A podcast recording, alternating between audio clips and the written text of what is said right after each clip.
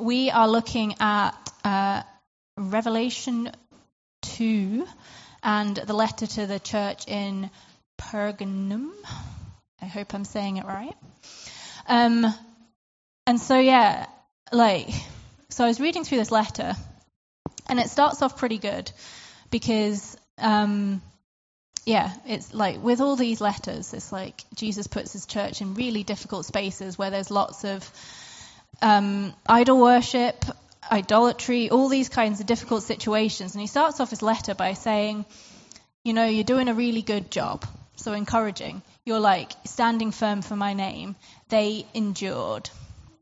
So that was really great. It even tells us a little story about somebody who was a martyr, Antipas, who was a faithful witness. And when I was researching for this, I actually found out the way in which he was put to death, which was like so intense. So apparently they put him inside. So he denied Caesar and said that Jesus was Lord. And apparently they put him inside of a copper bull and then put this copper bull over a fire until he died. Like, how intense is that? So this is the level of persecution that this church is experiencing. Not just that they get killed, but that they get killed in creative ways. So Jesus is like, yay, good job. That's the encouragement to the church. But even after this person has been put to death inside a copper bull and basically cooked to death, it goes on to say, nevertheless, I have a few things against you. Which, when you've been going through severe persecution, is kind of not the thing that you want to hear. You want to hear, good job, like amazing, like you're standing up for my name, this is great. But Jesus isn't just about us glorifying his name. He's about redeeming the whole of us. So what is put to the church then is that there are areas of their life that they're living where there's compromise, where they're not honouring the Lord through the way that they live. They're still following the old ways, living in sexual immorality and eating food that has been sacrificed or given to idols. So these are the things that Jesus is like, it's not just about you enduring and standing fast and dying for me, but he's like, I want all of you in your life, every bit of you, I want to be redeemed. This is pointed out to the church, and they are called to repent of this behavior. So to change their way, so to turn from the things of old and to turn their face towards Jesus, like we just sung, that when we take things of old ways of living, and we turn our face towards Jesus, the things of life will just fade away. And not only do the things of life just fade away, but it goes on to say in this letter that those who endure and those who turn away from the things of old, from their past, that they will be victorious. And then there's a little mysterious bit at the end of this letter, which so it says that to those who are victorious, I will give some hidden manna. I will also give that person a white stone with a new name written on it, known only to the one who receives it. And so this is all a little bit of a mystery, and this is why this is why I don't enjoy so much the book of Revelation, because there's just so much mystery in it. And so when I was looking into this, there's not really any kind of agreement about what this blessing that we're going to get for being victorious is. But in my way of reading it, it was that we're going to be fed by Jesus. Our sustenance, everything that we need, and more than what we need, is going to be given to us from Jesus, and that we are going to be known in a way that is so intimate to us. So that was what, I mean, it's still a mystery to me, but that was what I interpreted from this passage. So, Jesus' desire is for all of us, not just to do good things in his name, but he wants to reorientate your whole life towards him. And so we see this in this letter, but we see it throughout Scripture. And in Acts 3:19, it says, repent and turn to God so that your sins may be wiped out, and so that times of refreshing may come from the Lord. Doesn't that sound good? Do we all want to be refreshed? But what does that mean? And I mean, I think there'll be slightly different interpretations for everybody of what refreshing is, depending on what we've got going on in our lives. But for me, when I asked the Lord, I was like, what do you mean by this, like, times of refreshing? Once we've repented and we've turned to you, what do you mean by this times of refreshing? And what came into my head was probably one of the most famous scriptures in the whole of the Bible, was Romans 8:38, where it says that we're more than conquerors. And it says, for I am convinced that neither death nor life, nor angels nor demons, neither present nor the future, nor any powers, neither height nor depth, nor anything else in all of creation will be able to separate us from the love of God that is in Christ Jesus our Lord. Doesn't that sound refreshing? To not be separated from the love of God? Yeah. But then I noticed something in that, where the description of us as being more than conquerors. Does anybody notice what is missing from that list? No? So in this list, it doesn't say that one of the things that we are more than conquerors in is our past. That's not mentioned in this list. So as we've just read in Acts 3:19, it says that when we repent and turn from God, our sins are wiped out. So we don't need to be more than conquerors over our sins, because Jesus wiped them out. Because what did he say on the cross? It's finished. And you know what that means? It's finished. Yeah. So that got me to thinking about how we spend a lot of our lives as Christians coping with our past, dealing with our past. We are so past orientated, but it says in the scripture, in what we should be basing our whole life and way of living on, that we are more than conquerors, which doesn't mean that we need to conquer our past because it's already been dealt with. And so you know what that means? That means that the enemy has no right to use your past against you. There is no method, no authority for him to use your past against you. And that's why in this letter to the church, it's so important that they weren't just doing good things for Jesus, but Jesus wanted them to actually be the more than conquerors, to be living beyond their past, to be living free from the things that were holding them back, so that they could receive all the blessings that had been laid out for them. But those are really good words, right? But how many people in here have had experiences where things from the past have come up in their present? Yeah.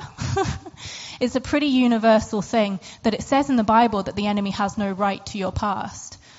But that is his continual weapon. And do you know why? It's because once you know Jesus, he can have no access to your present or to your future, because that is where we are more than conquerors and belongs to the Lord.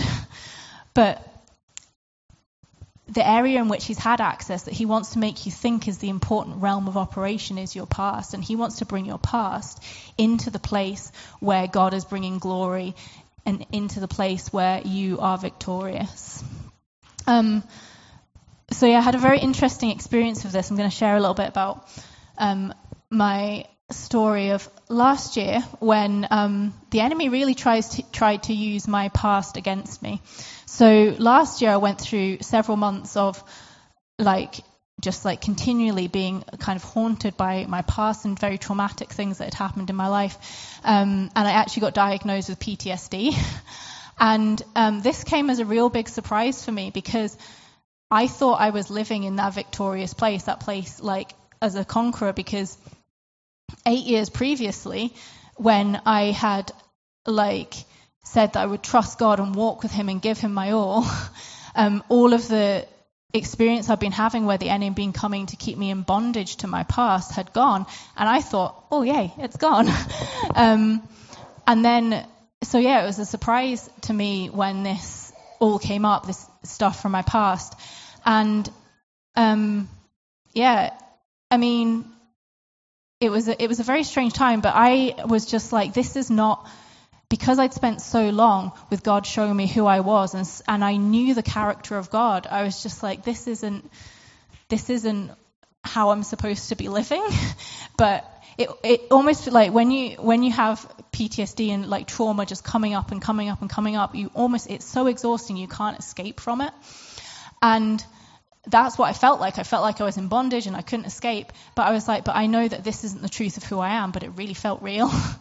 And so I would spend hours every day just in worship and in the Word and activating my spirit to get to the point where I could just actually live life. And I did the whole therapy thing as well, and like talked about all of my issues and my problems, which brought great insight and wisdom into what I was going through, and did help me to be able to be more emotionally stable.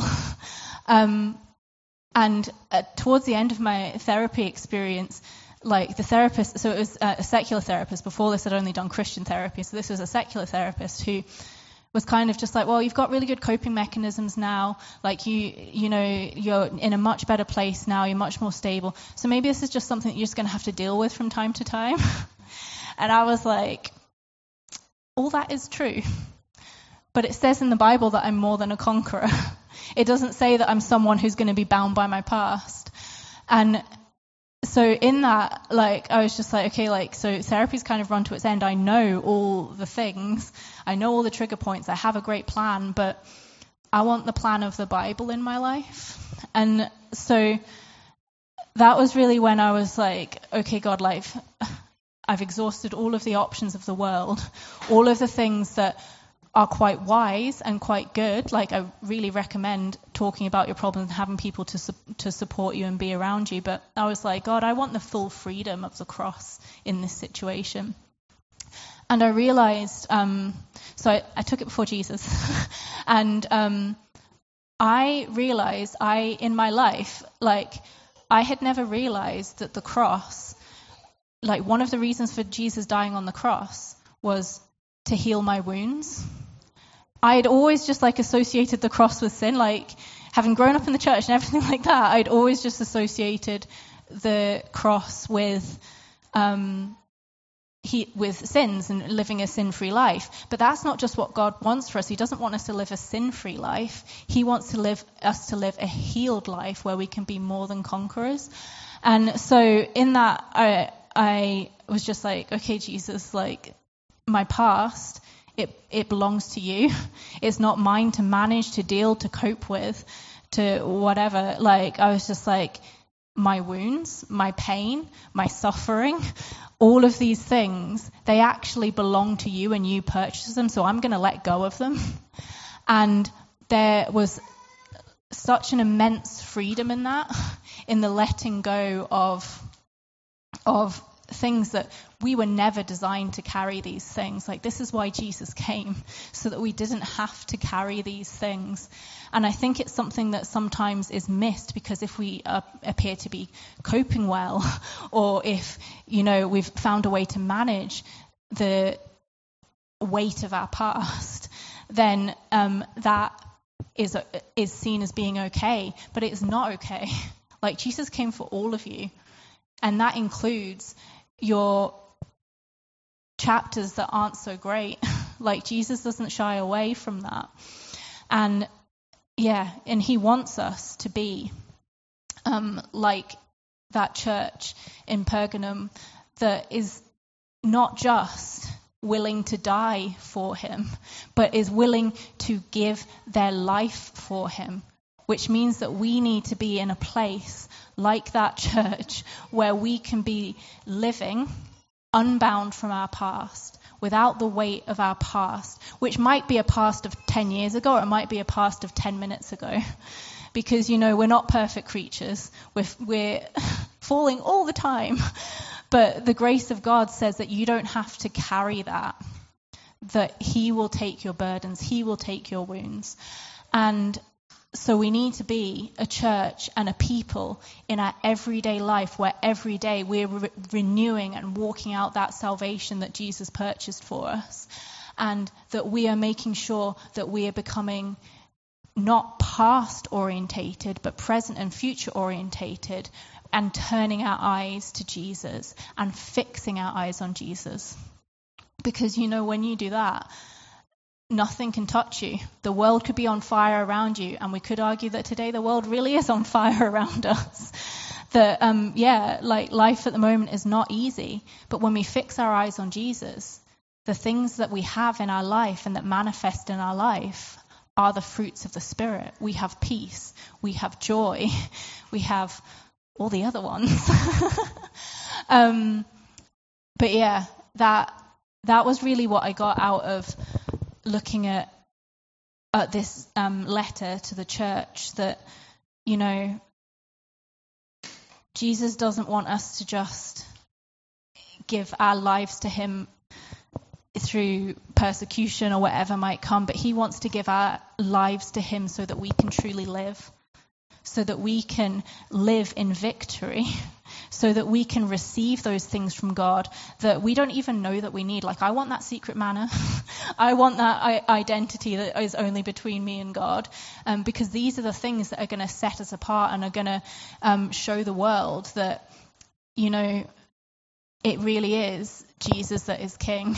It really is God that's in control of everything. And even though the world's on fire, he has a people who can endure, and he has a people that don't just endure during trials, but they actually come out on top.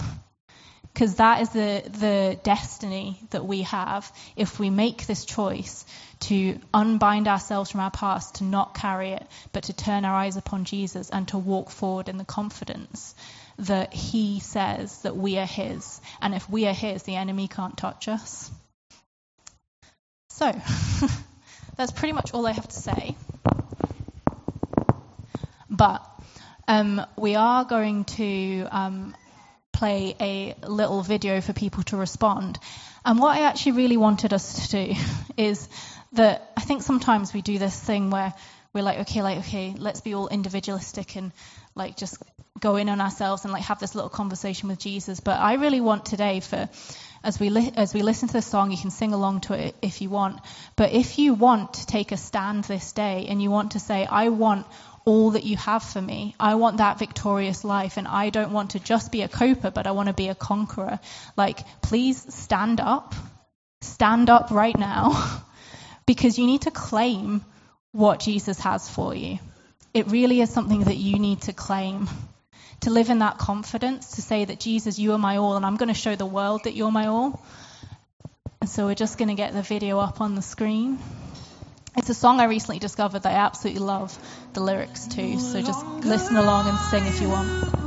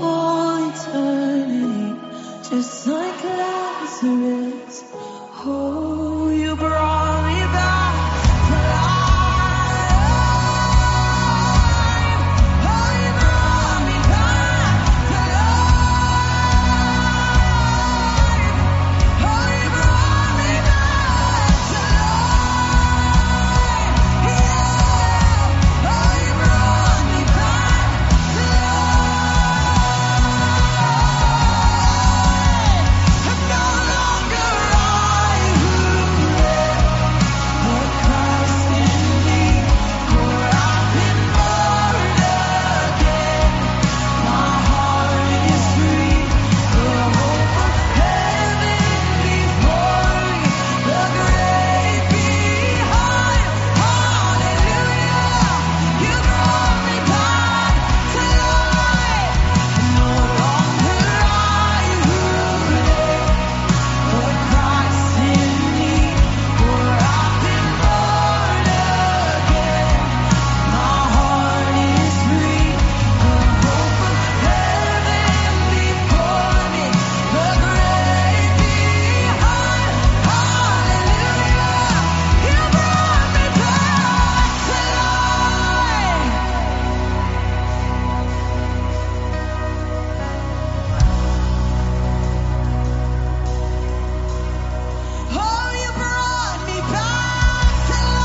he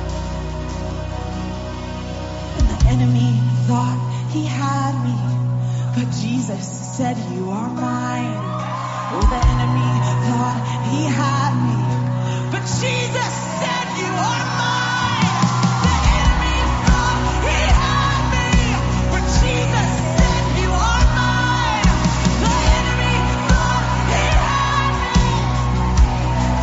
Oh, yes, he did.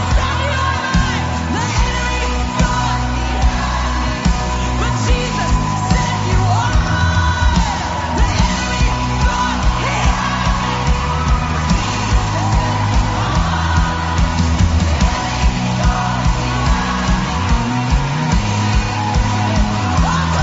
enemy thought he had me. Jesus said, "You are mine." The enemy thought he had me, but Jesus said, "You are mine." The enemy thought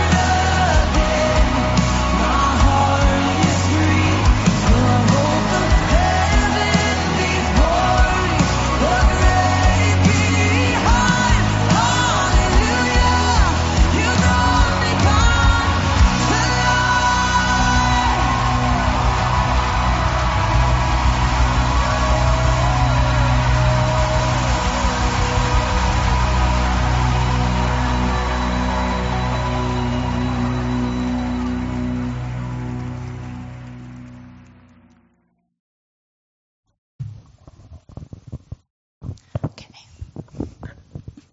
I love that song. Especially the line where it says, "The enemy thought he had me, but Jesus says, 'You are mine.'" That is so powerful to know whose we are, because that helps us know who can't have us. So yeah. We thank you, Jesus, that you say we are yours, that is the claim on our life, that there's nothing that can hold us in bondage when we say yes to you, when we renew our commitment to you every day to say we give all that we are to you. Yeah, and we thank you that you are going to resource us with all the things that we need. That when we say yes to you, you give us that secret manna from heaven. You give us that secret identity in who we are and how you see us. That we can walk in confidence with anything that's going on in our lives, with anything that is coming against us. we can come at it with the redeeming love of Jesus. That is all we need in our life, to be more than conquerors. Amen.